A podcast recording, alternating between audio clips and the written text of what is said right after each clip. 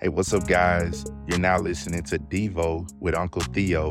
Today is day 25, and we're going to be covering Exodus 22 through 24. And as we talked about last time, you have to know the 10 commandments because it fleshes out the other 603 that we'll talk about. For instance, as we walk into chapter 22, let's just hop in and grab some of these here's one that will impact us very soon when we get to Exodus chapter 32. Look at verse 20. It says, He who sacrifices to any God other than to the Lord alone shall be utterly destroyed. And so this is going to be very significant when we get to Exodus 32, because this is what was supposed to happen to Israel when they violated this command. This actually violates multiple commands, one through three. And what God is going to do is amazing. Instead of killing all of Israel like he should have, he's going to relent. Moses is going to intercede and he's going to teach Moses about his character. And Israel will learn this for all time that a God that could have destroyed me didn't. And then we're going to pick up a term called loving kindness. And that's when that word is going to start to increase in its intensity and it's going to become very meaningful to Israel. And it will, if not has, become very meaningful to us because the New Testament word for this Old Testament hesed, loving kindness, is grace. And grace is definitely important to us. In fact, you won't go anywhere without a church having that in its name. And it's by that and that alone which we are saved. So the goal as we walk through mm. these chapters are to see how all of these laws refer back to the 10. So let's go to chapter 23. I find this interesting in verse 9 it says, "You shall not oppress a stranger, since you yourself know the feelings of a stranger, for you were also strangers in the land of Egypt." God is teaching Israel how to be sympathetic and empathetic towards other people. You were once a stranger, now love strangers well. You see the spirit of do to others as you would have them do to you. The golden rule fleshed out in all of this. Look at verse 10. It says, You shall sow your land for six years and gather in its yield. But on the seventh year, you shall let it rest and lie fallow, so that the, the needy of your people may eat and whatever they leave, the beast of the field may eat. What God is teaching here, not only will they have six days where they will work and rest on the seventh, like verse 12 would tell us, there also should be a sabbatical year. After every six years, you shall let the land rest. And this was to provide for the needy, and it was a way of trusting God. And we have to mark this because this will come back up because we want to see if Israel ever obeys this and if God will hold them accountable to it. And he does. It's going to blow your mind when you find out how. And we'll talk about that closer to the time of exile, to the time of when Israel goes into exile. But here in verse 12, it says, Six days you are to do your work. This is pointing back to number five, the Sabbath. Six days you are to do your work and on the seventh, you shall cease from your labor, so that your ox and your donkey may rest. You see that theme going back to rest? Why do I have you not doing any work on Sabbath?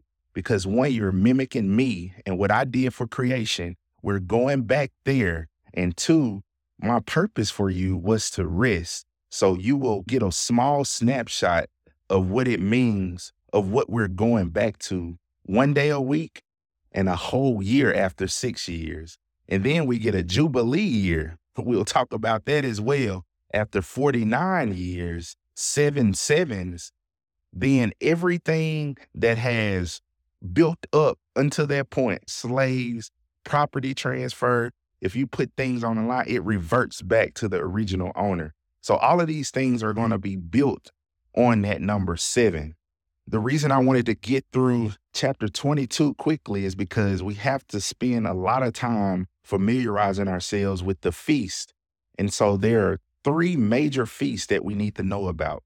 And we'll see those here in verses 14 through 17.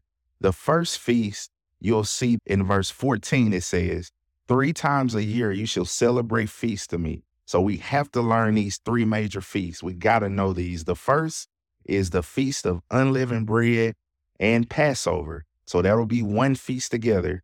And all of these feasts will point to Christ. I'll give you a short glimpse here now on how they point, but how does Passover point to Christ? When you slay the Passover lamb, you're modeling in the law what will happen to Christ. So it's a symbol, it's a sign, it's a type that points to Christ. And this will happen in the month of Abib on their calendar. For you came on the month of Abib. Why is that? For that is when you came out of Egypt, and none of you shall appear before me empty handed, and you shall observe the feast of the harvest. Now, this may not sound familiar to us, but let's give some synonyms for this that may start to sound familiar. So, Feast of Harvest is the same as the Feast of Weeks. It's the same as the Feast of First Fruits, which is the same as Pentecost. And so now you see, not only will they observe this Feast of First Fruits, with which the first fruits of your labor from which you sowed in your field will go to the Lord. How does Christ fulfill that? Remember in Acts 2 what happens in Pentecost? the Holy Spirit comes down and does what? It gives us the first fruits of what will happen to us all. We receive the Holy Spirit and we enter into a process called sanctification. And that deposit is showing us what will happen one day when we not only will be free, not just from the penalty of sin, but from the power and the presence of sin. And we will get the full harvest in this last feast, which is called the Feast of the Ingathering. And this is the only one that we haven't fulfilled yet as the church. But the Feast of the Ingathering, or another word for that, you may be familiar with this, is the Feast of Booths. And it happens at the end of the year. Once you gather your first fruit ends from your field, so your Feast of Harvest or first fruits or weeks is your initial harvest, and your Feast of Ingathering is your final harvest. And God says, three times a year you shall appear before me. We're going to learn about more festivals and feasts as we go, but we have to get these down. These are our three main feasts. And another thing we must pick up here the theology that God starts to build in the law. Look at what he says in verse 18 You shall not offer the blood of my sacrifice with living bread. Why does God start to build theology and language around blood? You got to think about this because God says, I'm going to do something with blood. Like blood is going to become very significant. So you all pay attention to blood. I treat blood seriously. I make you more careful around it because I'm trying to get you to think about something that's going to happen. And so nothing God does is unintentional. Even the point here in verse 18, it says, Nor the fat of my feast to remain overnight until morning. And we'll notice later in Leviticus 3:16 it says the fat belongs to the Lord and the first fruits belong to the Lord. Why is that? Because back then the fat was the most important part of the meat and the Lord said that belongs to me. And some people can even sympathize with this now. I know people in my culture that loves the fat and and they say the best part of the meat is around the fat. And people always pick on me because I don't eat the fat. And so many people love this. So a lot of people, even in the South, can sympathize with why the Lord wants the fat. Some people agree with this, even in how they eat today. But praise the Lord, we're not under this old covenant in a way where the fat doesn't belong to the Lord and they can enjoy that. So I'm thankful my brothers and sisters get to enjoy that. And God wraps up this covenant saying he will send hornets ahead of them to drive out the Hivites and the Canaanites and the Hittites before you. And he says, when you get over there, I will fix your boundary from the Red Sea to the Sea of the Philistines and from the wilderness to the great Euphrates. And in verse 32, he says, You shall make no covenant with them or with their gods. This is key. They shall not live in your land because they will make you sin against me. For if you serve their gods, it will surely be a snare to you. And this is the key. Some people like to say, why did God make it wrong for Israel to intermarry and not to go outside of their tribe? And some people want to take their mind toward the thoughts of racism and discrimination. And that's not it. That is absolutely the farthest from the truth. That is not what God wanted to get at. Otherwise, he wouldn't have allowed Moses to marry who he married. The point is, if you start going after these foreign nations, they're going to start driving you to their foreign gods, and they will become a snare to you and a stumbling block, and they will cause you to sin against me. And so this sets us up for chapter 24. We know that Israel has their purpose now. God has taught them. He's given them a suzerain vassal treaty, just like they did in the ancient land. But he says, Look, I'm not capricious like the other gods. I will love you. You will be my prized possession. I have chose you out of the nations. I could have done this with anybody, but I've set my affections on you. Even in Deuteronomy, he will say, I could have did this with any nation, nations that were bigger than you. I chose you, the smaller people. And this proves that it was nothing in you. It was me who chose you to love you. And so God sets his affections on these people and they're excited. They're really excited. They know that God is ready for them to make an international impact. God intends to take them toward rest. These are his people. He's given them the 10 and he's starting to flesh out the 10 on how they're to operate in it. And they're learning not only the moral commands of God, but the preferential commands of God. I heard it put like this if you're going on a date with somebody and they tell you, I like steak, and you get them fish, that is disrespectful. Like you didn't respect their preference. How much more a God king who gives his preferences? Like, for instance, we'll see something, and I didn't read this.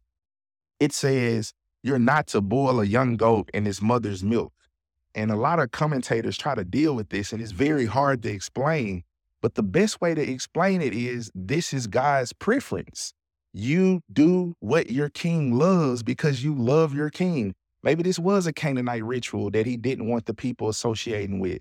But at the bottom line, this is the one you love's preference. If he says he likes steak, you get him steak. And this is an issue of love. This is not an issue of being technical, trying to figure out, well, why he say that? Why he say don't do that and do this? Just follow the one you love, and he promises to take care of you. In chapter 24, there's a consummation of the Mosaic covenant. And we got the Mosaic covenant from chapters 19 to 24. That's what we've been covering. And look at what it says in verse 7. It says, Then he took the book of the covenant and read it in the hearing of the people. And they said this look at what they say. All that the Lord has spoken, we will do. What is that? That's buy in, ladies and gentlemen. They agree. They're excited about this. They're they like where they're going. They love the Lord that they serve. They see how powerful He is. You've seen grumbling and complaining amidst along the way. There are stress fractures in the infrastructure, but this is where we are now. They say, and we will be obedient. But look at what Moses does after this. So Moses took the blood and sprinkled it on the people and said, Behold, the blood of the covenant which the Lord has made with you in accordance to all these words. So, why did they take these bowls of blood and sprinkle them on the people? You remember what happened with Abraham when he was asleep? The animal was cut in half, and the covenant meant what happened to these animals would happen to us if we violate the covenant. That's what they're saying in this covenant. We're pouring the blood on us. They're buying in. They're saying, we like this deal. In fact, we're in and they're pouring blood on us to say, this will happen to us if we don't keep this covenant. What is the this? Death. Death. God kill us if we don't obey you because we are all in to serve you. And something amazing happens. In in chapter 9 it says, then Moses went up with Aaron, Nadab and Abihu and 70 of the elders of Israel, and they saw the God of Israel. And under his feet there appeared to be pavement of sapphire, as clear as the sky itself. Yet he did not stretch out his hand against the nobles of the son of Israel, and they saw God and they ate and drank. What do you have here? No man could see God and live. We know that. And so, what is this? This is a manifestation of God, just like in the burning bush, just like the pillar of cloud by day and the fire by night, just like the angel of the Lord. We get another theophany, and I believe a Christophany of God, the pre incarnate Christ, with his people, taking care of his people in the wilderness, the Christ who knows that one day he'll have to go in this same wilderness because Israel will fail and he will have to take care of what they cannot. He is the true king that we'll look forward to today. And he didn't just show up in a manger, he has been here for all of eternity. He was with the Trinity and they were perfectly satisfied within each other. And they decided to create humanity. And now Christ has decided to reconcile humanity back to God. And he is not starting in Matthew, he is starting right here in Exodus. Stay tuned, guys. We'll pick up next time.